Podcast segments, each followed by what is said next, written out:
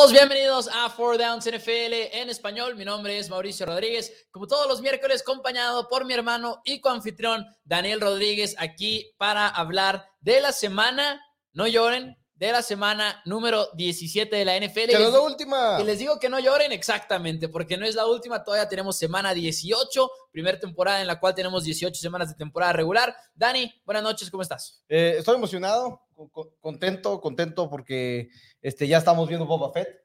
Yo no, todavía no. Ya, entonces ahorita lo voy a spoilear a todos, que no. Este, pero no, contento porque la NFL está, está cerrando muy bien, sorprendido con muchos este, posibles resultados que podemos tener esta semana, en la cual incluso el equipo de las Islas de Filadelfia puede garantizar una posición en la postemporada 2021, lo cual pues no, no es algo que hubiéramos esperado hace, hace un mes y medio, que aparte antes de la semana 18 Águilas ya estuviera garantizado su puesto en playoffs. Es algo que creo que sorprende a muchos. Delfines de Miami, 1-7. Así es. 1-7 pero Miami no puede garantizar esta semana. no, no, no, no, porque tienen, necesitan las últimas dos semanas. Pero hablando así como de lo loco que se viene, 1-7 empezó Miami. Según el estudio de la NFL que publicaron antes de la temporada, eso representaba un 1% de probabilidades de llegar a los playoffs y, es posible, para ellos todavía pueden lograrlo los delfines, porque han ganado 7 al hilo, ya van 8-7, empezaron 1-7 y van 8-7, locura. Locura, una locura, así es. Muchas otras cosas que vamos a ver, estar viendo esta semana, muchos juegos de la semana a los que queremos llegar, incluyendo Packers en contra de los Vikings de Minnesota, Cowboys en contra de los Cardenales, Bucaneros en contra. Ah, no.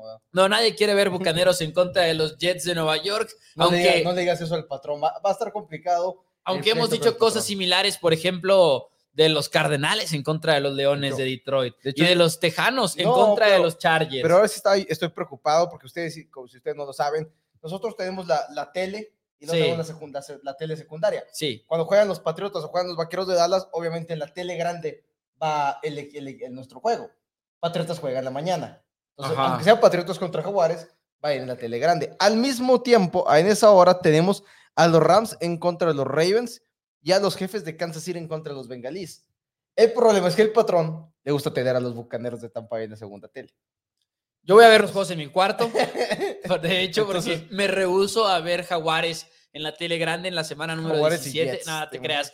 Eh, saludos a todos los que se están reportando. Saludos. Eh, los invitamos a que le den like al video, que compartan. Si son nuevos en Four Downs, denle like a la página de Four Downs. Suscríbanse al canal de YouTube si es que nos están viendo por allá, como es el caso de Jaime Medina, por ejemplo, que dice: Chargers va a entrar y va a sacar de posibilidades a Ravens y a Dolphins. Que de hecho que creo que Chargers no controla su destino ya. ¿Sabes qué va a ser divertido esta semana? Que si se da la siguiente combinación, y esto no es pronóstico, es nada más si se da la siguiente combinación. Claro. Si Rams vence a Baltimore, si Chiefs vence a Cincinnati y si Cleveland vence a los Steelers, los tres son favoritos. Por cierto, estos tres equipos son favoritos. La semana 18 sería un juego por la división entre los Bengals y los Browns. Tendríamos un juego por el norte de la Americana en la semana número 18 entre Browns y Bengals. Y es un escenario realista, no, sé cuáles sean los pronósticos. Es un escenario realista, pero más que nada ahorita lo que, para el comentario de los Chargers, Chargers no controla su destino en este momento en la NFL. Ok. Si Miami hace, el, por ejemplo, esta semana, si Raiders pierde y Patriotas gana, Patriotas ya tiene un boleto en la postemporada. Y el problema con Chargers es que ahora necesita que Patriotas venza a Miami. Si Miami le gana a Titanes. Entonces, ahorita Chargers, si gana sus siguientes dos encuentros, no está dentro de postemporada. Chargers necesita que otros equipos pierdan sus enfrentamientos para ellos lograrse colar, lo cual que creo, que es algo que no esperaríamos en este momento. ¿Cómo pudo Chargers haber controlado su destino? Venciendo Tejanos. A, a, los Tejanos de Houston. Nada más. ¿Viste cómo les corrió Tejanos? Tejanos ha sido toda la temporada uno de los peores ataques terrestres le corrieron para más de 200 ah, Rex yardas. Es que Rex... Burkhead tuvo un juegazo, pero no lo habían tenido en todo el año. No había una chispa de positivismo en ese ataque terrestre del equipo de los Tejanos de Houston. Y los Chargers los hicieron ver como los Colts de Indianapolis, liderados por Jonathan Taylor. Prácticamente fue algo extremadamente raro. Saludos a Joel Emanuel que nos está viendo por acá. Saludos a Polo Martínez, que dice un saludo enorme. Felicitaciones por llevar a cabo tan buen programa. Muchísimas gracias. Divertido y con tan buenos comentarios. Muchísimas gracias a Polo Martínez por, por, esto y su último programa del año. Deseándoles mucho éxito al año entrante. Último programa del año, pero quizás si, quizás si tenemos tiempo el día de mañana podemos grabar algo cortito rumbo a los playoffs del fútbol americano colegial. Ahí no tenemos una muy buena idea para próximamente. Sí, tenemos una idea próximamente que ahorita la mencionaremos quizá un poquito en el primer tema, sin comprometer quizá todavía fecha porque no nos hemos puesto bien de acuerdo, pero algo que sí nos ocurrió en honor a un grande que ahorita estaremos comentando. Dice, ya confirmaron lo de a Trey Lance con los 49ers. ¿Lo confirmaron o no lo confirmaron? creo que todavía no. y no va a ser oficial hasta dentro de rato, yo creo. Sí, saludos también a Juan Rodríguez que dice, mis, supongo que quiere decir mis Chargers, mejoraron más los rivales que vencieron, son de calidad media o baja. Saludos. Y finalmente los Chargers es un equipo que efectivamente ha mejorado mucho con Justin Herbert. Te tienes que sentir bien con la temporada, creo yo, de los Chargers, más que nada por su coreback. Mm. ¿No estás de acuerdo con eso? No, no, no creo que que te tengas que sentir bien con una marca de 8-7. O sea, puedes decir que vas por buen camino. Era más o menos donde los teníamos, ¿no? En la pretemporada. Ah, no, ¿tenías a Chargers fuera de postemporada? ¿No? Chargers ahorita está fuera de postemporada. Y realmente creo. Yo Pero con récord ganador, por lo menos. No sé. Eh, 8-7 es, como. 8-7 es literalmente sí, un pero ganador. Es, y faltan dos semanas. o sea, pueden terminar 17. 17, ok, pero si terminan 17. Si ¿Contra quién les falta? Les, queda eh, les toca Broncos y luego les cierran con Raiders, si no me equivoco. Que no son fáciles, pero los pueden ganar. Y o sea, creo que van a ser favoritos. Es que Tejanos, claro. no, no, pero Bills perdió contra Jaguars. Eh, hemos visto muchos equipos. No, no, yo sé, yo sé. Equipos que pero esos equipos siguen controlando su destino. No sé. Yo creo que los Chargers, para mí, sí han sido una semidecepción esta temporada. Mm. Esperando, tomando también en cuenta que estaban ahí peleándose la división. Y al inicio del año, aparte, tenías el control de la división y después lo dejaste, no sé, en mi punto de vista. Luis Manuel Ramos dice último programa de Pix del año, se vienen cosas grandes. Pues saludos a todos, a Cosmonauta, a Werner. sí le conseguimos. A, Werner, perdón, a George Olmeda, a Abdul, saludos a todos ah, ustedes. el invitado de la semana. ¿Quién es? George Olmeda. George Olmeda. George Olmeda y Abdul fue de la semana pasada y por lo que veo ganó la quinela. No sé. Sí, sí la ganó. No sé, no, eso. Estamos hablando de eso. Este, pasamos no, al primer broma, tema. ¿sí ganó Abdul? Fuera broma, no estoy 100% seguro. Es que el día, los jueves en la mañana es cuando hago las, los, los posts de la quinela. Y es cuando los sumas. Es cuando sumo todos y luego ya pongo el número. No creo que yo haya ganado, la verdad. me la llevé la semana pasada, pero según mis cálculos ahora me fui. según yo también. Porque aparte cambié el pronóstico, me fui con Cardenales a la hora de la hora. Sí me fui con Miami a la hora de la hora, pero lamentablemente el de Cardenales también lo había cambiado, de manera aquí con Dani oficial le dije, oye, lo voy a cambiar y bueno, terminamos perdiendo de hecho, el eso. estaba al revés desde el inicio, me equivoqué. Hablemos de John Madden, porque se fue John Madden a los 85 años de edad. La verdad es que una noticia que es triste, al mismo tiempo hay muchos motivos por los cuales, válgame, eh, por, perdón, por los cuales no estar triste, porque al final de cuentas vi un tweet que dice de John Gennaro que dijo, a menos de que lo conocieran personalmente, no se entristezcan, porque finalmente John Madden no vivió una gran vida, sino que vivió dos o tres grandes vidas. John Madden, algunos lo conocieron como jugador, eh, algunos lo conocieron como coach, algunos nosotros lo conocimos como el videojuego también en gran parte, y como comentarista, no necesariamente viéndolo en vivo, porque a mí no me tocó por lo menos verlo en vivo. De hecho, bueno, sí nos tocó, pero no, no, no apreciarlo. Exacto, por ejemplo, el Super Bowl, ahorita lo estábamos platicando entre Cardenales y Pittsburgh, que fue el retiro básicamente de John Madden. Eh, es un juego que pues efectivamente nos tocó verlo, pero igual y sin apreciarlo del todo. Yo lo tuiteé esto, soy alguien que desde antes de tener siquiera una menor idea de que íbamos a tener estos programas o que iba a dedicarme de alguna manera u otra a los deportes.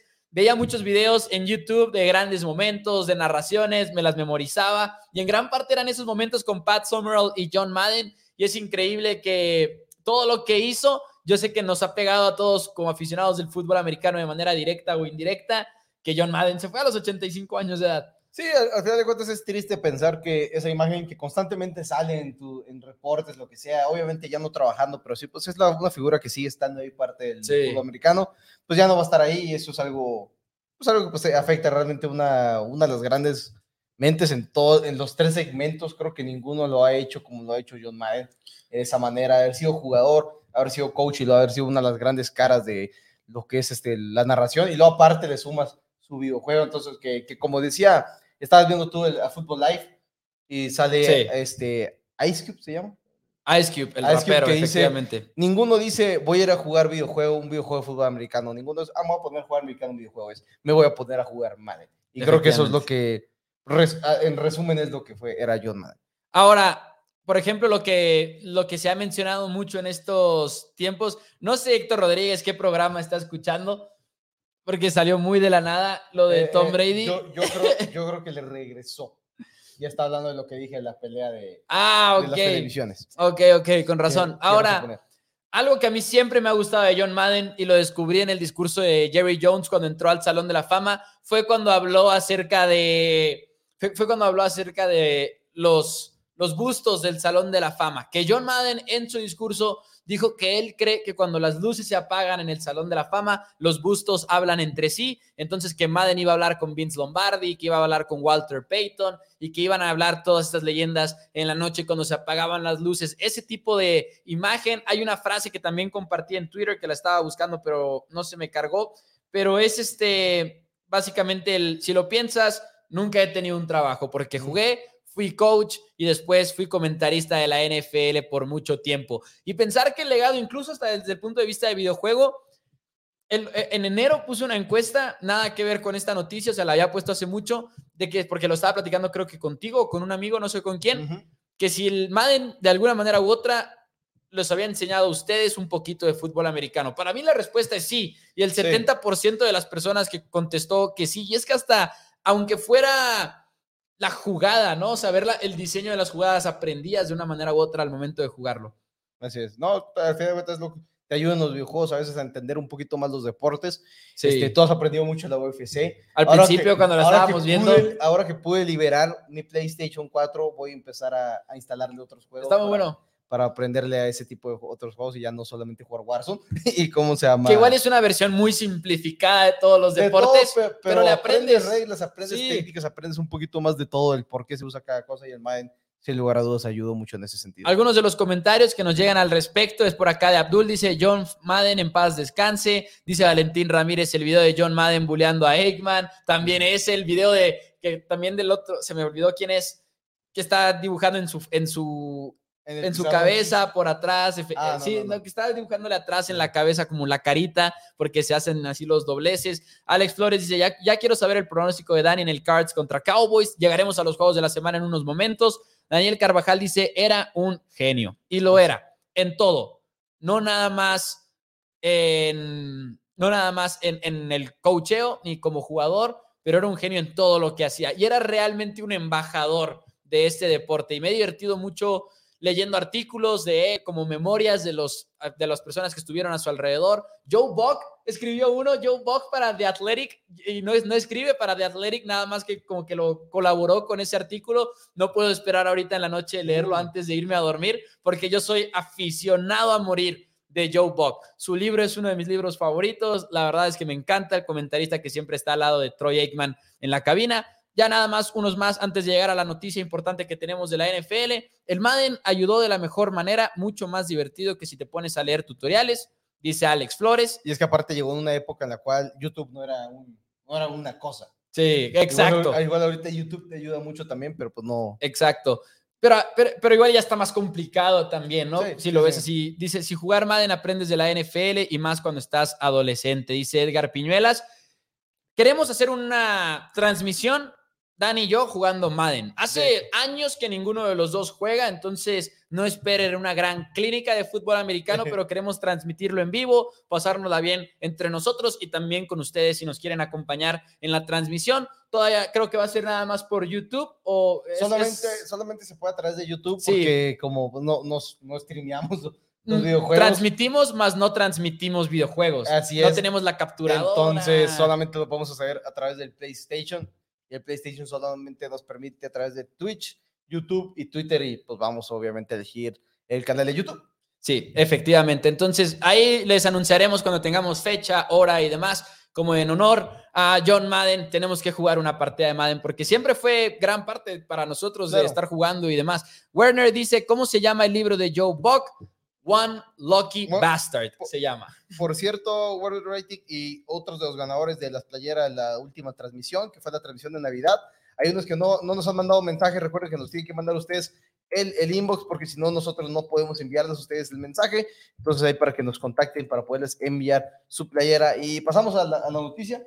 Sí, nada más voy a poner aquí rápido el nombre del libro para, porque lo preguntaron para que se entienda Lucky Pass. Mientras tanto, pasamos a lo que es los nuevos protocolos en la NFL y qué va a pasar con los jugadores que son positivos a COVID, pero que son asintomáticos. Antes, los jugadores tenían que estar totalmente aislados durante cinco días y estar teniendo exámenes negativos constantemente para, para poder volver a ser activados. Y si no eras un jugador vacunado, estabas fuera 10 días a fuerza. En el momento en el que entrabas por un examen positivo, iba a estar fuera 10 días. Ahora, la NFL, eh, de acuerdo a las regulaciones y las recomendaciones de la CDC, que es como los encargados en Estados Unidos del Centro de, Enfermedades, ¿no? Se llama Centro de Control de Enfermedades. Algo, algo por estilo, y como se todo esto de la pandemia, que son los que han estado pues dando todo el, cuando se usa el cubrebocas, cuando es la vacuna y todo eso en Estados Unidos, en acuerdo a ellos, ahora si eres un jugador, eres asintomático después de cinco días, o sea, durante esos cinco días fuiste asintomático, puedes volver en automático al equipo pasándose quinto día, estés o no estés vacunado. Esto va a ayudar a que todos los jugadores que dan positivo el día lunes, básicamente, puedes volver para el día domingo sí o sí, mientras estés siendo un jugador asintomático. Así es, que es una noticia importante, quizá va a causar controversia entre aquellos que estén de acuerdo con que el aislamiento haya bajado de 10 a 5 días, que igual y no nos queremos meter a todo eso, pero más bien nada más explicar que viene la decisión de la NFL porque también el Centro de Enfermedades de Estados Unidos también cambió su postura respecto a esto. Y va a ser muy significativo porque, por ejemplo, ves el caso de Carson Wentz, que salió positivo de COVID esta semana, no está vacunado, entonces por un momento parecía que se iba a perder 10 días por lo menos, lo cual iba a poner en...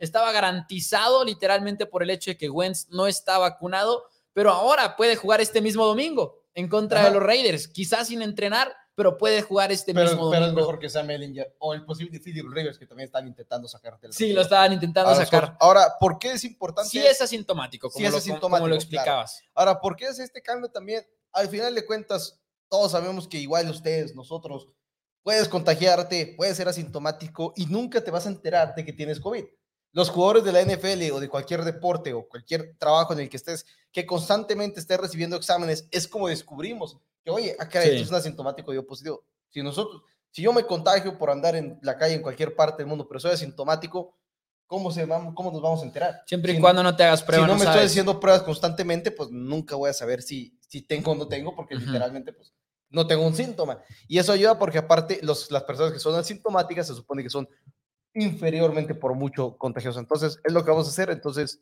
esperamos, esperemos que no haya mucho problema.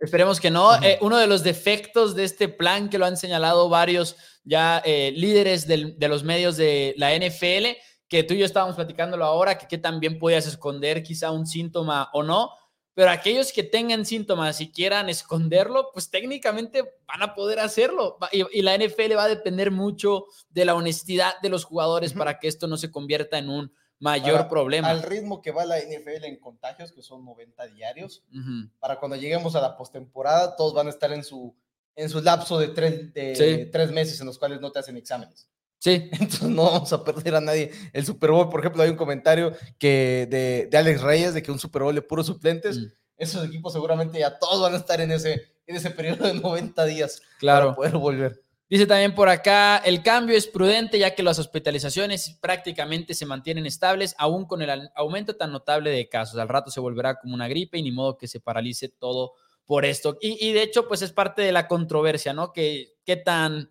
viable es, qué tanto es por salud la decisión y qué tanto es por líderes de negocios del mundo que también han estado afectados, porque uno lo ve en la NFL, pero también uno lo ve, por ejemplo, en aerolíneas, de que hay aerolíneas que se están quedando sin personal, literalmente, y también eso ha sido un factor importante en todo esto. En fin, Tito Rodríguez dice, saludos señores, Go Broncos, 1% de probabilidades de pasar. Dice Joaquín Márquez, ¿qué onda con mis pads? ¿Pasan o no pasan? No sé si quieras contestar eso. Spoiler alert, según mis pronósticos, sí se cuelan este, esta semana. Y creo que con eso podemos pasar al partido número uno, que es Dolphins o Titans. Pero antes, sí, pero antes. sin antes, este, recordarles, darle like al video, amigos, nos ayuda muchísimo, compártanlo. Este, suscríbanse al canal de YouTube, suscríbanse a la, página de Facebook. Recordarles que también estamos en Instagram con 4Downs MX nos ayuda mucho para seguir creciendo esta, este, esta comunidad que tenemos de Four Downs y obviamente para tener mayor cantidad de gente que pueda pegarle al parloco de la semana, que odio a los Chargers porque nos tumbaron el parloco esta semana. Contra Houston nos lo tumbaron, pero bueno, ahí está la pregunta en el chat, Dolphins o Titans, compártanos sus opiniones y mientras yo les platico de esportería.com, recuerden que con el código MIPIC, M-I-P-I-C-K, que otra vez tuvimos un, un buen fin de semana, por cierto, en la NFL, vamos bien también en los picks de los tazones de fútbol americano colegial, eh, bastantes victorias hasta el momento, incluyendo dos el, entre el día de hoy y el día de ayer, así que nos está yendo bien, pero código MIPIC, M-I-P-I-C-K en esportería.com. Recuerden, pueden depositar 500 pesos, los apuestan a un partido. Si los pierden, Esportería se los garantiza y los tendrán de vuelta para que lo tengan en cuenta. Pero bueno, Dolphins en contra de los Titans de Tennessee. En los comentarios tenemos un fuerte apoyo a Titanes hasta el momento, pero también está ahí Daniel Carvajal con Dolphins. ¿Cómo lo ves, Dani? Este, pues a ver, dice primero, yo, yo, yo los, es un juego muy complicado tengo curiosidad de saber si va a jugar Julio Jones o no va a jugar Julio Jones, quien está ahorita en la lista del COVID, pero aparte de eso ha estado lesionado. But también está cuestionable. Está, cuestionable. AJ Brown. La línea ofensiva golpeada. Exacto. Es un equipo muy, incluso antes de todo esto, es un equipo que ha sido decepcionante a lo largo de esta, esta temporada, los Titanes de Tennessee. Desde que se fue Derrick Henry, el equipo no ha sido el mismo. Incluso con Derrick Henry jugaban bien, pero no jugaban como que te daban miedo enfrentarte al equipo de los Titanes de Tennessee. Y Delfines tiene siete ganados al hilo y creo que eso es, por una razón. Es por una razón tener siete victorias de manera consecutiva. Están rotando un poquito más la posición de corredor con Philip Lindsay, este, Duke Johnson, en vez, no tanto Miles Gaskin está en este último, los últimos partidos. Me voy a inclinar con los Delfines de Miami. Es, creo que tienen la mejor defensiva. Creo que ofensivamente ahorita está en, en un mejor estatus. Creo que puede haber una presión constante a Ryan Tannehill. Este, hay gente que está intentando hacer como que, ah, es el juego de venganza de Ryan Tannehill. Y pues no, no se me hace que sea tan así el juego de venganza para Ryan Tannehill, pero en este momento... Increíble que es la primera vez que se va a enfrentar. me sorprendió mucho eso a, su viejo equipo. Es la rotación. Es la rotación, pero siendo que ambos son de la conferencia americana, me sorprendió mucho que apenas. ¿Cuántos años tienen Titanes? Es, es, lo que te iba a decir, tiene bastantes ya. No puede tener más de cuatro. No, no, porque ya le hubiera tocado, evidentemente. Este es el cuarto. ¿Pero qué es entonces? ¿2018? Quizás, a ver. 2019. 2019 es la primera temporada de Ryan Tannehill en Titanes. Es tercer año. Sí, pero se siente, se siente como más. es que lo extendieron luego, luego. 19, 20, sí, cierto. Sí, 2019 juega muy bien y lo extendieron en ese momento. Entonces... Yo también voy con los Delfines de Miami. Son ahorita la defensiva número uno en términos de presión. Tiene que ver contra quién están jugando. Por supuesto, se han enfrentado a muy malos corebacks, entre ellos Ian Book el pasado Monday Night, que oh, no, hace mucho no veía una actuación tan mala. Creo que realmente. ¿Y viste que Pro Football Focus lo calificó mejor que tú, ¿no? Oh, no, demonios. A veces, a veces las calificaciones de Pro Football Focus están muy raras. Y, y, y, no las, a mí me gusta ver más que nada las de la línea ofensiva, pero luego las de coreback o cosas por el estilo tienen cosas muy raras. Eh, cornerbacks ya ves que no los califican cuando no lanzan el balón en su dirección, que muchas veces son sus mejores jugadas aparte. Pero bueno, en fin, luego nos aventamos un episodio de eso. Yo voy con Miami, presión número uno. Desde la semana número 8 en eficiencia, esta es la mejor defensiva de la NFL y la ofensiva de Titanes es la número 25. Creo que Delfines tiene la ventaja en este partido con tantas bajas en la línea ofensiva, pero si terminan jugando todos los de Titanes, de que toda la línea, Bob Dupree, Julio Jones, no estoy seguro de con quién me es que Eso es el caso, es, que, es quienes van a jugar en, todo el equipo. pero creo que no juegan todos. Ahora, AJ Brown jugó un partidazo la semana pasada, yo estaba muy contento porque lo tenía en una liga de, de, Fantasy Four Downs y luego me di cuenta que ya me habían eliminado la semana anterior. Y dice el Pipiri Pau, Titanes y Delfines están peleando para playoffs, ambos. Ambos. Titanes básicamente. De hecho, ambos, ambos están en playoffs y se acaba la temporada el día de hoy, ¿no? Sí, es que de hecho. Ambos están en playoffs. En la, en la conferencia americana, solo los jefes de Kansas City tienen un puesto en postemporada garantizado. Literalmente, ni siquiera los Bills de Buffalo me parece que tienen el puesto garantizado en postemporada. Titanes tiene que ganar uno de dos juegos que cierran contra Tejanos o contra Jaguares, no me acuerdo cuál, y al ganar uno de esos dos partidos, el de contra Miami o el de Titanes Jaguares, este, están dentro de postemporada como el campeones divisionales del sur de la americana. Entonces Titanes está dentro, Delfines ahorita está dentro, este, controla su destino y necesita ganar, un, este, ganar sus siguientes dos encuentros para asegurar su puesto. Delfines, Delfines, invitado. Titanes.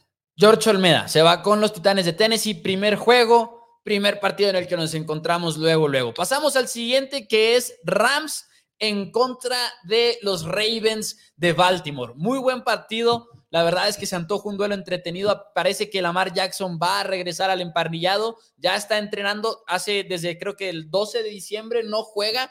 Entonces ya lo extrañamos al quarterback de los Ravens y Baltimore lo extraña también. Vienen de que los apalee Joe Burrow y los Bengals de Cincinnati y quizá no es un ataque aéreo con, con alguien como Joe Burrow. Matthew Stafford ha seguido batallando, pero esta, esta secundaria de Baltimore viene muy golpeada una vez más. Eh, Matthew Stafford me preocupa mucho su situación para postemporada enfrentándose a secundarias de primer nivel. La ventaja es que la secundaria de los Ravens no es de primer nivel.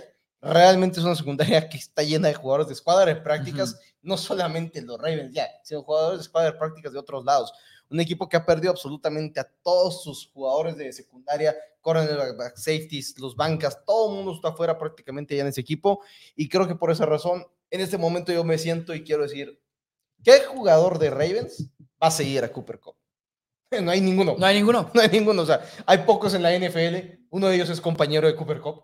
No, no, no puedes, no puedes seguirlo. Entonces digo, Cooper Cup los va a asesinar. Si tienes a Cooper Cup en Fantasy Football, te felicito por ser campeón de tu liga. Si vas a encontrar en la final, segundo lugar es muy buen puesto, no, no, no te agüites. Y se me hace que los, los Rams ganan este partido con la mano en la cintura. Creo que realmente la semana pasada sentía lo mismo los vikingos de Minnesota. Si Kirk Cousins, tío, si Matthew Stafford no lanza esa intercepción en la yarda número 5 de ellos, creo que el resultado es mucho más a este disparejo en ese juego en contra de Minnesota en esta ocasión creo que no hay a quien lanzarle esa intercepción de parte del equipo de Baltimore y por eso creo que los Rams tienen un partidazo y van a ganar el juego sin ningún problema. Dice Daniel Carvajal, Rams y nos conviene que pierdan los, cuerpos, los cuervos, diciéndolo desde el punto de vista de los Steelers y también a nosotros, los aficionados de los Cowboys, nos sirve que pierda Baltimore en este escenario porque queremos que Rams gane para ah. mantener el triple empate y mantener esa ventaja por encima de los Bucaneros de Tampa Bay. Si es un cuádruple empate es también mismo. Cuando pasa Vaqueros hasta el número uno, ¿ah? Si es cuádruple empate, pasa Vaqueros hasta el número uno, porque sería ya la cuarta derrota para Packers. Es que Vaqueros no ha perdido un solo juego, más, más que el primero contra Bucaneros en contra de la Nacional. Mm. Es el único que ha perdido. Si están empatados con Tampa Bay nada más, ¿para qué quieren llegar al Es cara a cara. Si no le pueden ganar a la americana, ¿para qué quieren llegar no, por favor. Dice Rams a pesar de Stafford, Abdul dice Rams. Y sí, creo que todos estamos un poquito preocupados quizá con Matthew Stafford y todo, pero al final de cuentas, esta secundaria de Ravens está muy mal. Cosmonauta sí se va con, el, con la sorpresa. Él dice que Baltimore. Y te voy a decir que sí me preocupa de todo este partido. Tres y medio nada más la línea en el mundo de las apuestas se me hizo un poquito baja, pero igual es con Lamar Jackson de vuelta, entonces... Es el público que le da, le da un push a Sí. ¿Que viste que en eficiencia es el peor coreback del equipo? Ya que es una tontería al final de cuentas, pero no, no había visto. pero es el peor coreback del equipo este año en eficiencia. Ya que nos referimos con que es una tontería, pues más que nada la muestra, ¿no? Y el hecho de que han jugado muy poco los otros corebacks. Exacto. Dice Alex Flores, pregunta técnica, ¿cómo le hago para entrar a ser el invitado? Eh, hay que mandarnos un mensaje, lamentablemente ya hay invitado para la última semana. Ah, pues es que ya es la penúltima semana de la temporada. Ya he invitado para la última semana, pero la buena noticia es que estamos trabajando para tener el, ¿cómo se llama? El pick'em de los playoffs, tener nuestra liga de pick'em en playoffs para que todos puedan ser invitados constantemente en toda la postemporada que tendremos. Al igual que post ahí en Facebook de ver qué onda, cómo van a estar los invitados. Va a ser como que el consenso de los invitados en los posts durante la semana en Facebook en contra de ti y en contra de mí. Otra pregunta que es buena, dice un jugador se puede negar a irse con el equipo que lo escoja en una escuadra de práctica.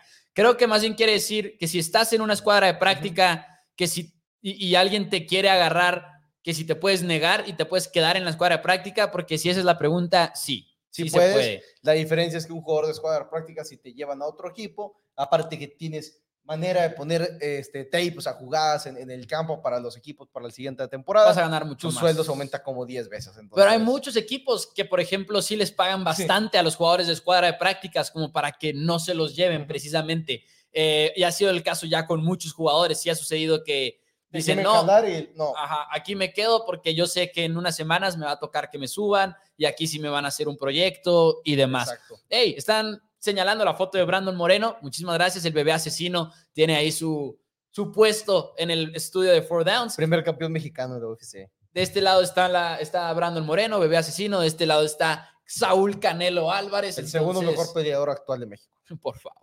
Dice. ah, tiene razón. Tercero detrás del Pantera, perdón. Oh, sí, lo decía por Justin Hamilton que lo perdió Cowboy. Sí, efectivamente. Sí hubiera podido negarse, pero lo más probable siempre es que no. Es, que, no. lo van a hacer. Pero bueno, siguiente partido. Es uno muy bueno. Es uno que realmente tengo duda de qué tan encontrados vamos a estar, porque es un partido difícil, eh, sin duda alguna. Pero los Chiefs de Kansas City enfrentándose a los Bengals de Cincinnati. La verdad es que Joe Burrow y su ataque aéreo se vieron excelente la semana pasada. Fue una actuación prácticamente perfecta. Ahora es un reto mucho más grande para Cincinnati. Mucho, pero mucho más grande. Ahorita mencionábamos la cifra con los Delfines, que desde la semana número 8 los Delfines eran la defensiva número uno en términos de eficiencia. Chiefs está en el top 5 y ya son muchas semanas. Ya no es que te estás enfrentando a equipos chafitas, ¿no? Ya es realmente Chiefs lleva mucho, mucho tiempo, una mitad de la temporada, siendo una de las mejores defensivas de la liga. Y además de eso, un número clave en esos primeros siete juegos, cuando estábamos viendo al equipo de los Chiefs batallar, 17 entregas de balón, 7 robos de balón. Desde entonces se ha convertido al revés. 21 robos de balón contra nada más 8 entregas de balón. Los Chiefs le han dado la vuelta a esta historia Quizá no sean la misma fuerza ofensiva que antes, pero defensivamente han mejorado. Últimos 10 juegos, 14.5 puntos por juego. Creo que este es un reto mucho más grande para los Bengals. Y sí, creo que mis respetos a Joe, a Joe Burrow y compañía, pero creo que aquí es donde ya estamos empezando a hablar de clases diferentes de equipo. Y creo que no nada más Chiefs gana, creo que Chiefs gana bastante cómodamente y me voy con Chiefs incluso en las apuestas, con la línea y todo. Yo, yo me voy a quedar con los jefes de Kansas City, no sé qué tan cómodamente es, porque si al final de cuentas el equipo de los, este, de los Chiefs de Kansas City han mejorado bastante las semanas, en las últimas semanas en defensiva, pero realmente se han enfrentado equipos que no han sido la, la gran cosa. Se enfrentaban unos Packers de Green Bay con Jordan Love, a los vaqueros de Dallas, que realmente vaqueros está. Pero son 10 juegos. Sí, yo sé que son 10 juegos. Quién vaya, son pero, 10 juegos. Pero aún así, cuando te has enfrentado, al único, la única ofensiva estable que te enfrentaste fue la Chargers y te logró avanzar el balón, te logró anotar. Entonces, me quedo con jefes de Kansas City, pero no creo que sea tan cómodo para ellos ganar en este partido, tomando en cuenta aparte de dónde vienen los, los bengalíes de Cincinnati. Oh del partido que vienen de jugar y demostrar quiénes eran y vencer al, a su, ¿cómo se llama? Ahora sí que su papá, uno de los mejores equipos, el mejor equipo en los últimos cinco años dentro de la división los Ravens de Baltimore de John Harbaugh. Y lo hicieron y hicieron, los vamos a destrozar y por eso siguieron lanzando. No es sencillo llegar a 525 yardas y no solamente es por tu nivel de juego, sino por cómo quieres hacer el partido. Y creo 100%. que quiso hacer Cincinnati. Creo que gana jefes de Kansas City. Creo que Joe Burrow le puede hacer daño a esta defensiva de los jefes de Kansas City. Creo que los puede atacar. Creo que sí les puede. Creo que sí, porque aparte es un equipo que manda mucho blitz, Chiefs. Y Joe Burrow se ha visto muy bien en contra del blitz. Que al mismo tiempo su línea ofensiva sigue siendo mala. Y esa es mi preocupación en este partido. Si empiezas a, desproteger a Joe Burrow, ¿dónde va a terminar él? O sea, ¿dónde, dónde es lo que va a pasar? Pero pueden correr bien el balón. La línea ofensiva es buena atacando por vía terrestre. Es buena ganando sus bloqueos en la vía terrestre. Entonces, quizás a veces suena cliché eso de mantener a, Patrick Mahomes fuera del campo y todo eso, pero sí te ayuda contra una ofensiva de los jefes de Kansas City, aunque ya no sea la super explosiva por las jugadas largas, sino como que vamos a limitar las posesiones y a ver si le robamos el balón a Patrick Mahomes, quien ha seguido teniendo intercepciones, no las que tuvo al inicio de la temporada, obviamente, pero sigue siendo un jugador que al poner el balón tanto en riesgo en la vía aérea, pues puede ser más propenso a una intercepción. Me quedo con jefes de Kansas City. George Olmeda, el invitado, también se queda con los jefes de Kansas City. Dice Joaquín pero Cincinnati, sin lugar a dudas. que hay una manera en la que Cincinnati gane este partido. No, no voy a estar, no voy a estar atónito de que, wow. No, y cuando digo. no. No, y finalmente es un partido de cuatro puntos y medio en, en, la línea. Cuando digo cómodamente, no me refiero tampoco a paliza, quiero dejarlo en claro. Digo, sí los veo ganando por un touchdown, por lo menos, a los Chiefs, ah, pero no por paliza cómodamente en relación a la línea de cuatro y medio, cinco y medio creo que, está, de hecho. Yo pensé que era 14, 15 puntos. No, no, no, no, no. No, yo rara vez pronostico ese tipo de cosas porque rara vez lo vemos para empezar, siento yo, en la NFL. cinco y medio. Altas de más de 60 puntos, dice Jair Moreno en YouTube. Está en 49 y medio. entonces. es que ya no han sido ese tipo de ofensiva jefes de Kansas City. Ya no lo es, porque no les están dando, la, no les están dando la jugada profunda, no les están dejando a Tariq correr y anotarte en tres jugadas, y ya, ya se acomodaron y están avanzándote constantemente. Y para llegar a ese tipo de cifras, necesitas un equipo de Bengals que esté en el partido tarde en el cuarto cuarto que todavía sea el cuarto cuarto y que ambas ofensivas estén jugando un poquito apuradas para asegurar el partido, quizá. en fin, ahorita mencionabas, ahorita mencionabas lo de la línea ofensiva de los Bengals en contra de protección de pase, bueno, más bien en protección de pase, defensiva número 7 en porcentaje de presiones, el equipo de los Chiefs de Kansas City. Es, uno de los equipos que más presiona al coreback. Y de verdad estoy hasta impresionado con la manera en la que le han dado la vuelta a la página esta defensiva. No es nada más por lesiones, es por muchas cosas. Y te pones a ver los números de las defensivas del coordinador Steve Spagnuolo y es una locura como mejoran, siempre mejoran a lo largo de la temporada y no sé a qué se deba, pero lo hacen y Chiefs ahí lo tienen de nuevo. Siguiente partido, Arizona contra los Dallas Cowboys. Arizona es una es, es un equipo que ha perdido tres seguidos, no lo esperábamos en lo absoluto. No, no, no, no. Cowboys no ha perdido un solo juego en diciembre y ya no perdió en diciembre porque el siguiente juego es en enero, técnicamente. técnicamente. Pero a pesar de eso, se habían visto un poquito lentos en ofensiva, pero vienen de semanas muy distintas. Cowboys, 56 puntos en el marcador, aparentemente poniéndole fin a esa baja ofensiva que habían tenido. Y Arizona de perder tres al hilo, Creo que Arizona mejora en este juego, eso sí, todavía sin decir pronóstico, creo que Arizona mejora porque regresa a su centro titular, que es Hudson, y les había hecho muchísima falta. Te pones a ver juegos de Arizona y está entregando mal el balón. Él es su guardia derecho, en realidad ahora se va a deslizar de vuelta a su puesto original. Dos titulares. Exactamente. Básicamente dos titulares nuevos. Pero esta ofensiva de Cardenales sigue haciendo exactamente lo mismo que hacían con DeAndre Hopkins, pero con Christian Kirk. Y le lanzan los balones peleados, le piden mucho a Christian Kirk, pero hey, Christian Kirk no es DeAndre Hopkins y está bien, no tiene por qué ser DeAndre Hopkins. Pero creo que no hemos visto ajustes para el equipo de Arizona en su ofensiva y eso es realmente lo que nos preocupa. Y más porque tu head coach es un coach ofensivo.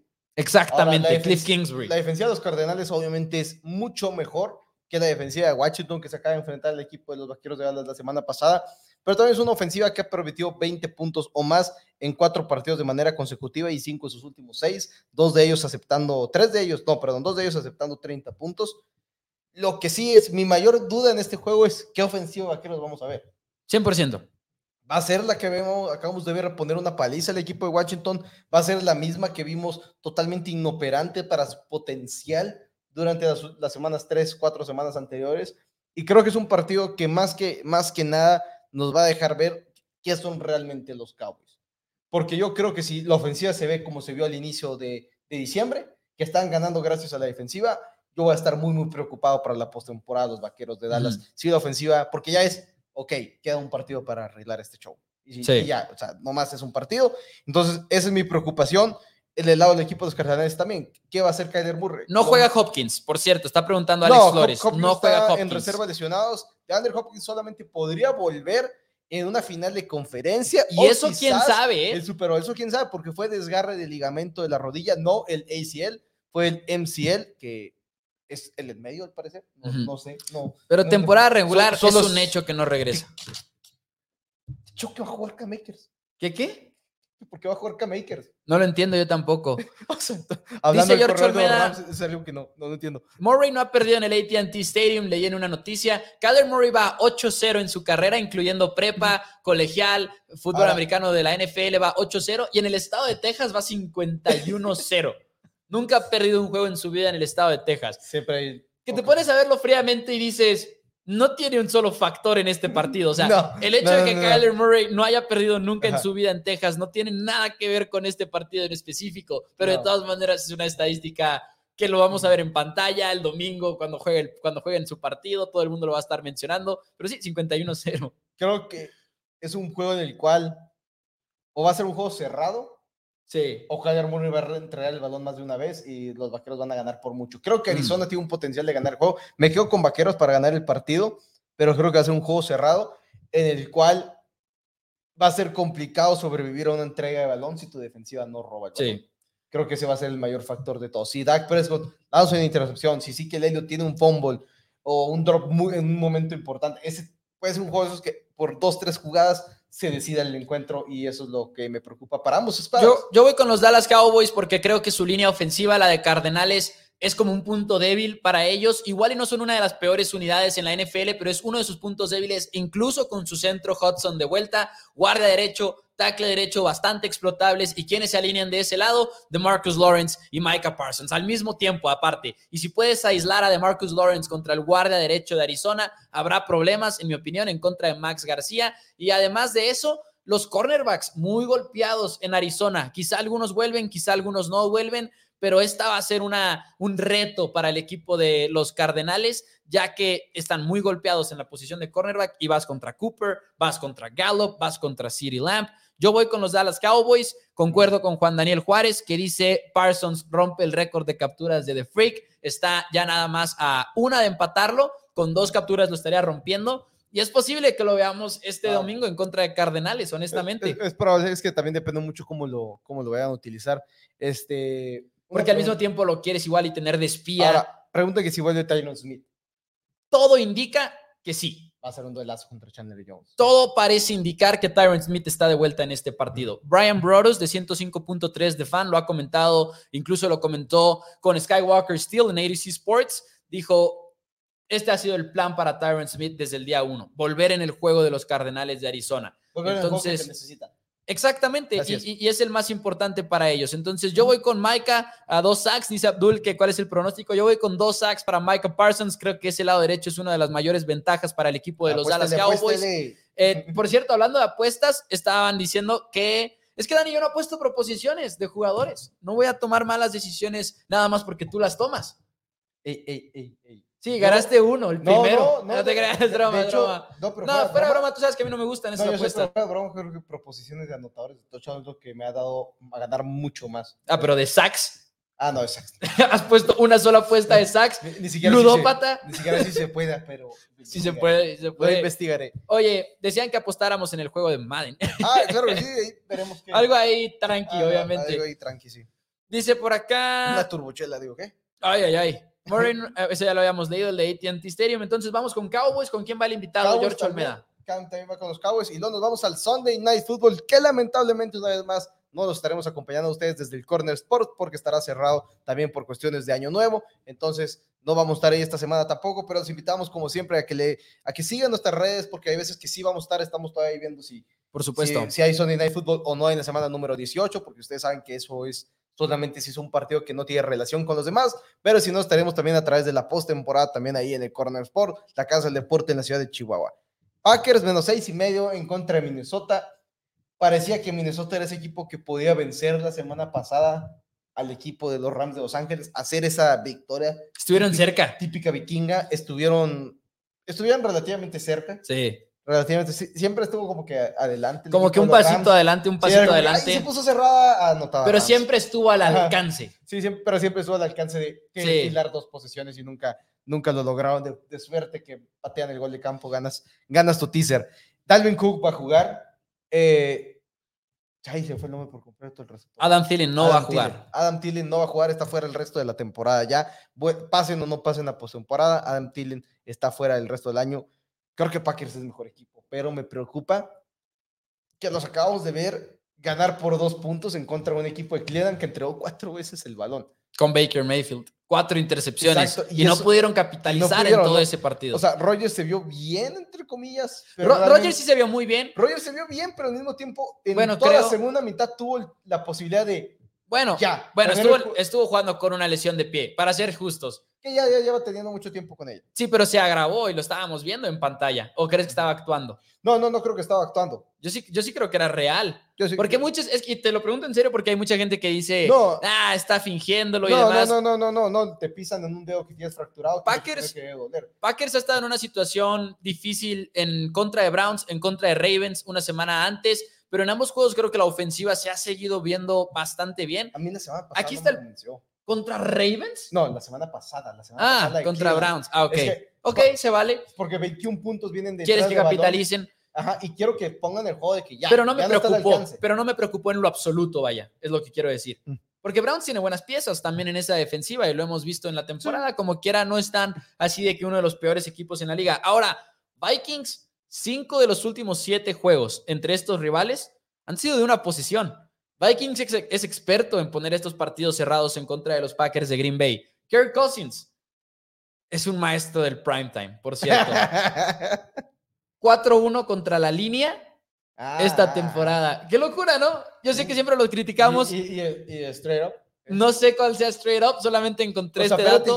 pero tiene cinco juegos de primetime, Cousins Al parecer, o en sus últimos cinco, quizá es. Igual es más allá de esta temporada. Porque Vaqueros no tiene cinco no, Vaqueros no tiene seis. Pero antes, pero antes, antes no sacaba una sola línea en primetime y ahora está en una racha de 4-1. Ahí van a tener que ajustar los mercados. Es interesante. Creo que la ausencia de Tillen le pega mucho a los Vikings en este juego. La secundaria de los Packers es débil, no es una muy buena secundaria que digamos, sobre todo cuando no está Jair Alexander en la alineación. Pero si no está Adam Tillen, creo que le quitas mucha amenaza aparte a este equipo de, los, de los Vikings y se pueden enfocar mucho poniéndole doble cobertura de algún tipo a Justin Jefferson, que es un maestro, y por cierto deberíamos estar hablando mucho más de lo que hablamos de Justin Jefferson, porque tiene unos números de verdad espectaculares. Pero, no de la manera que hizo Mike Florio diciendo que si Justin Jefferson va a ser el siguiente receptor en querer salir de Minnesota, como lo hizo Randy Moss y como lo hizo Stephon Dix mm. y como lo hizo Percy Sí, quizás muy pronto. No, es como que... Pero es que Mike Florio va a ser Mike Florio, Dani. sí. Me ha dado gusto que poco a poco ves la luz en, contra de Mike Florio. Pero bueno, los dos vamos con Packers. yo creo que Packers gana y debería ganar el juego de manera, de manera estable. Pero...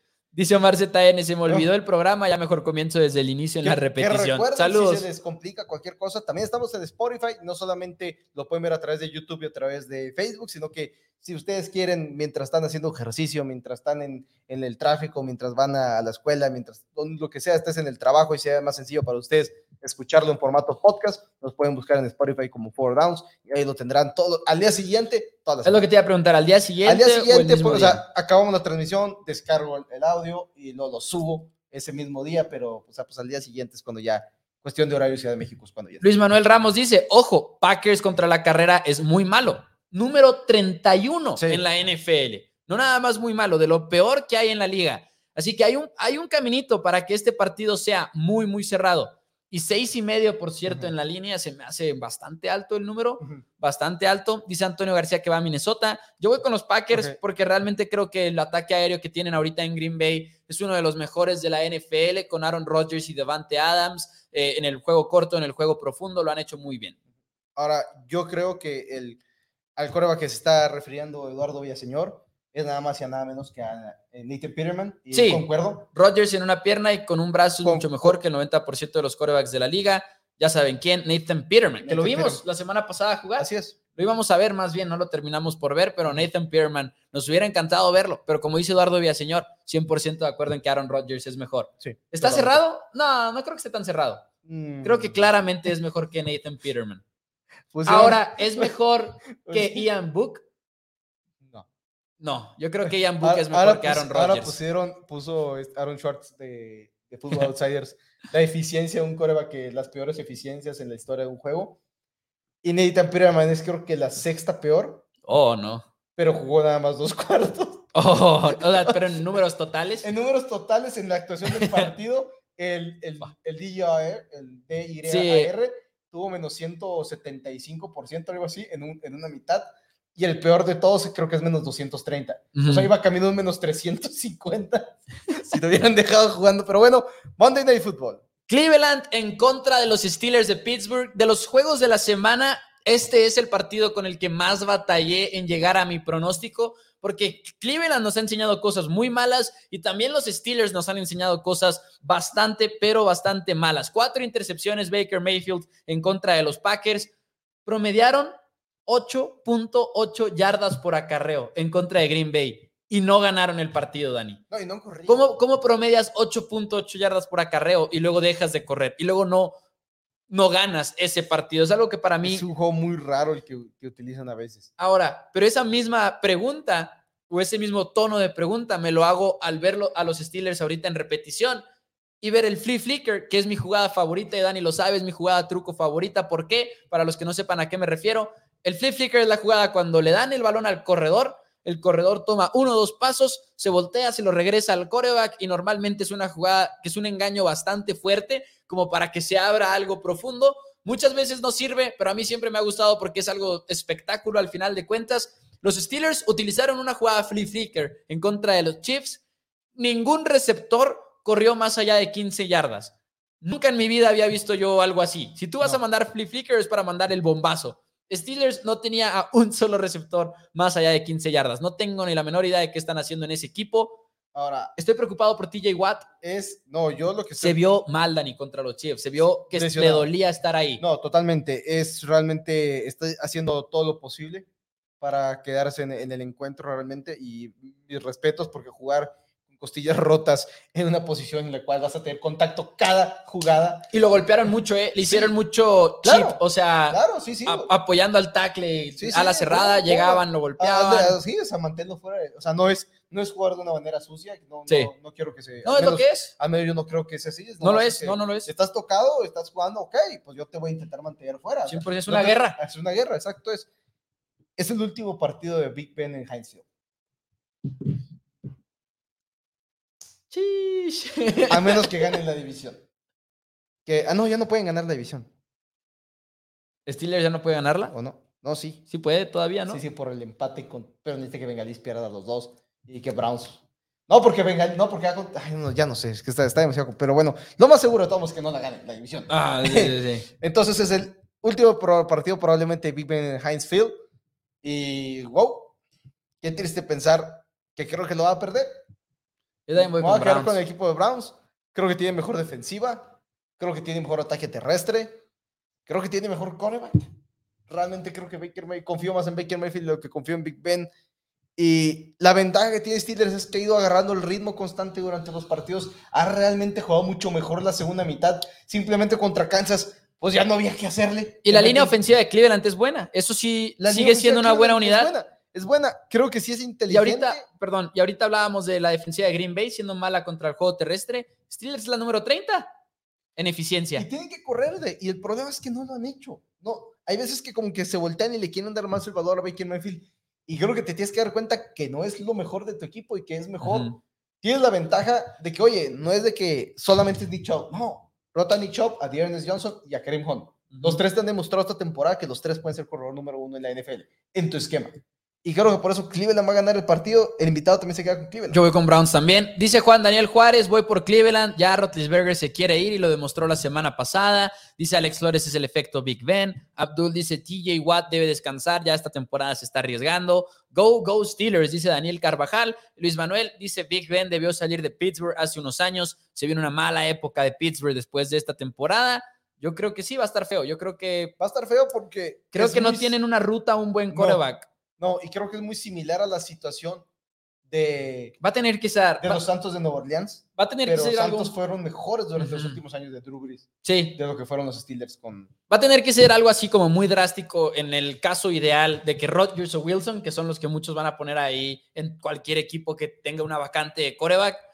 Se puede ver, no tan. Se puede ver como Matt Ryan también, creo que se puede llegar a ver como Matt Ryan en, en Pittsburgh porque. Es que la situación de Cotar Tomás Ryan está horrible. No, no sé cómo. O sea, ahora puede ser el. Puede ser el coreback de Green Bay, pero el que no se llama Aaron Rodgers. Jordan no. Es que va, a ser interesante. Este Rodgers, como que ahora como que quiso coquetear con el retiro también. No creo que Rodgers se retire. Si gana el Super Bowl. No creo que Rodgers se, retirará.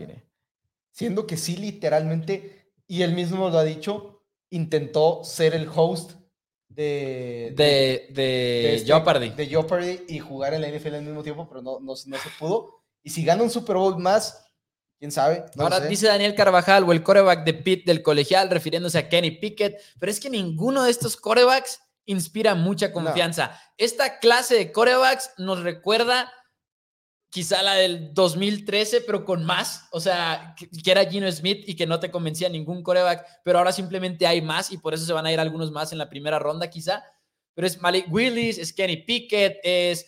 Hay, varias opciones que van a estar ahí disponibles en el draft, pero ninguna de ellas muy ahora, convincente. comenta...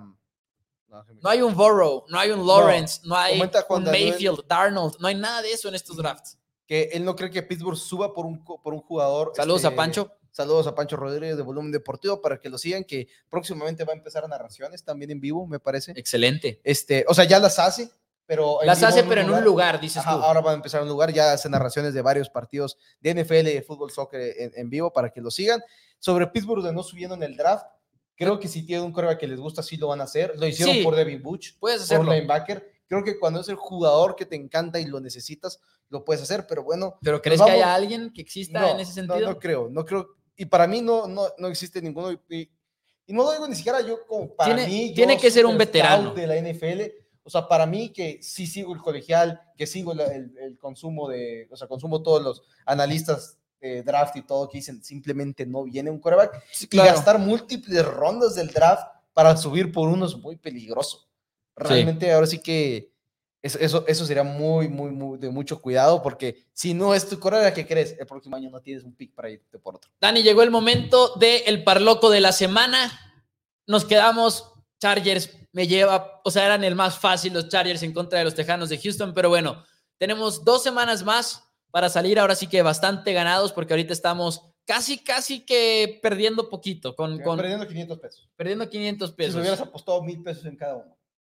No, pero ya más, ¿no? Porque perdimos la de esta semana. No, no, no, no, no, no es que íbamos positivos. O sea, literalmente. Ah, es que tú estabas contando Literalmente, si perdíamos este y el que sigue, eran 500 pesos.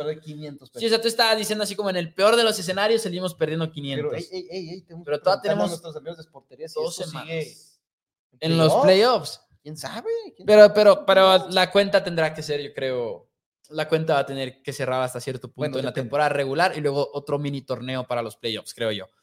Dani, hay que, hay que echarnos eh, presión, si no, no tiene chiste esto. perdemos el parloco de la semana, presentado por esportería.com. Si ustedes lo juegan con una cuenta abierta con el código de mi pick, M-I-P-I-C-K, en vez de pagarles, en este caso, ¿cuánto va a ser?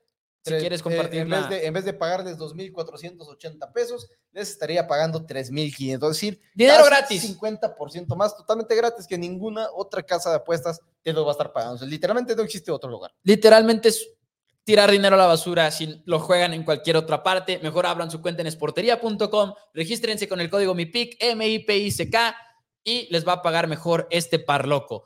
Empezamos con los Rams está ahí un poquito sospechoso, quizá la línea que no son tan favoritos, pero creemos que tiene una drástica ventaja la ofensiva en contra de esta secundaria, como lo platicábamos ahorita. Vamos con Rams. Vamos con los Rams y luego nos vamos con los Vaqueros de Dallas ganándole a un equipo de Arizona que ha perdido tres de manera consecutiva y que realmente no se ve como un equipo constante y estable para el resto de esta temporada. Ese equipo de Arizona está demostrándonos el por qué dudábamos de ellos quizás al inicio de la temporada. Y cerramos con las Águilas de Filadelfia, juego divisional Difícil quizás, sobre todo en el estadio de Washington. Sabemos que puede llegar a ser ahí un poquito hostil el ambiente, pero nos vamos con las Águilas de Filadelfia a vencer a Washington con ese gran ataque terrestre que han logrado armar.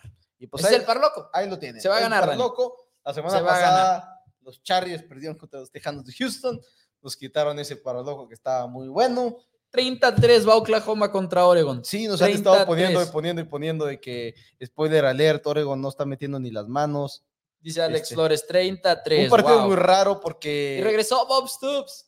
Ajá. Regresó Bob Stoops, quien fue coach de Oklahoma por mucho tiempo y como Lincoln Riley se fue a USC, necesitaban a un coach para este partido y regresó la leyenda y fue algo especial. Imagínate ser aficionado a Oklahoma de toda la vida y ver eso, te debes de sentir lleno, tu corazón debe estar lleno y luego verlos ganar 33, aparte debe ser todavía más. Hubiera regresado Chip Kelly con Oregon, porque también se fue el head coach de los Dogs. Pero Chip Kelly todavía está con un equipo, ¿no? Sí, sí, está con, con Kentucky. Kentucky. Kentucky. En fin, NFL, semana rápida, eh, los juegos rápidos, perdón, empiezo yo, si no me equivoco. Gracias. Falcons de Atlanta en contra de los Bills de Buffalo. Me voy con los Bills, obvio. Sí, Bills.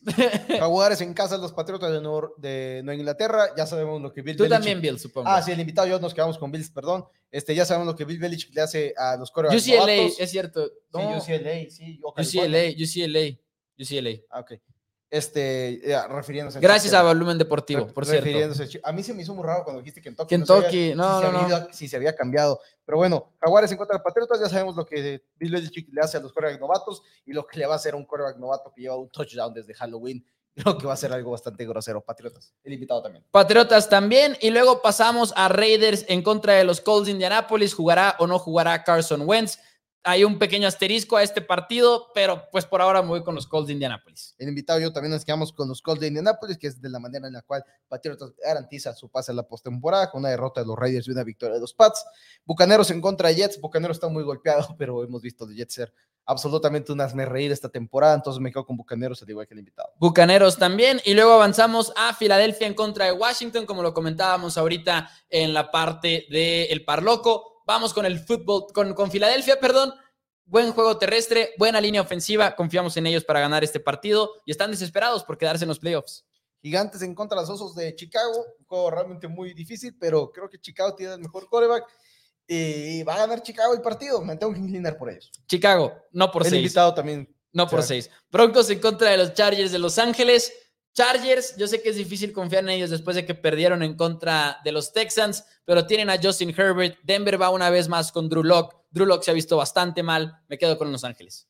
El invitado yo también nos quedamos con Chargers. Los San Francisco recibe al equipo Tejanos. No sabemos si va a ser Jimmy G, el coreback detrás del equipo de 49, o si será el novato Trey Lance, que no ha tenido mucha actividad. Sea quien sea el coreback, en este caso yo sí me quedo con 49 para ganar el partido. Detrás de la mano de un juego terrestre bastante impresionante. Pobrecitos, incluyéndome los que necesitamos a Divo Samuel en esta, en esta final de Fantasy, porque con Trey Lance no sé qué tantos números nos va a poder dar. Yo también voy con los 49ers, Detroit contra Seattle y creo que te dice mucho el hecho de que pensé acerca de este pronóstico, me lo tuve que cuestionar, dije en realidad me voy a ir con Seattle en contra de Detroit, pero sí, voy a confiar en los Seahawks, no me siento muy convencido, pero confío en Seattle. Ok, el invitado yo también nos quedamos con Seattle, entonces es una semana bastante aburrida. Santos recibe a las Panteras de Carolina. ¿Va a volver Tyson Hill o Trevor Seaman? Cualquiera de esos dos van a estar disponibles para el equipo de Nueva Orleans. Ya es un hecho, ya fueron activados de la lista de COVID. Creo que Tyson Hill o Trevor Seaman son mejores que Sam Darnold y Cam Newton, que Sam Darnold es el titular para esta semana. Me quedo con Santos en Nueva Orleans para el partido. Yo también me quedo con Santos. No sé qué pensar de lo otro, ya lo dejaremos para otra conversación. el esquema en el que están actualmente en el Ah, ok, ok, considerándolo todo. Excelente. Dicen por acá, ah, sí, era UCLA, pensé en Kentucky, ahí se me cruzaron los colores, pero sí, UCLA, efectivamente, la universidad en la que está Chip Kelly, que por cierto le ha ido muy bien y fuimos al pozo bastantes veces en mi pick pronósticos con picks de UCLA cuando eran underdogs y nos fue bastante bien con UCLA esta temporada. Así que mis respetos a Chip Kelly en esa segunda oportunidad que está teniendo por allá en la Pac-12. Pero bueno, Dani, muchísimas gracias. ¿Algo que quieras agregar? No, nomás si son de Chihuahua, si nos quieren acompañar el día viernes a las 8 de la mañana hora de Chihuahua, 9 de la mañana hora de Ciudad de México, en D95, porque ustedes saben, estamos todos los sábados en NFL Time sábado día primero, entonces vamos a estar el día viernes una vez más, como estuvimos el 24 de diciembre, con Furcio, quien nos acompaña, obviamente es el, el, programa, ese es su, su, programa, y nos acompañan las transmisiones de, con nuestros amigos del Corner Sport. Y si no están en Chihuahua también, nada más busquen multimedios.com y encuentren ahí la estación de D95, 94.9 frecuencia modulada, para que nos acompañen NFL Time de 8 a 10 de la mañana, tiempo de Chihuahua, 9 a 11, tiempo Ciudad de México, que de hecho nos quedamos una tercera hora porque teníamos mucho de qué hablar la semana pasada. Yo creo que ahora sí va a ser nada más dos, pero bueno, ahí los esperamos. Muchísimas gracias. Denle like al video, compartan y disfruten de la semana número 17 ya de la NFL. Muchas gracias.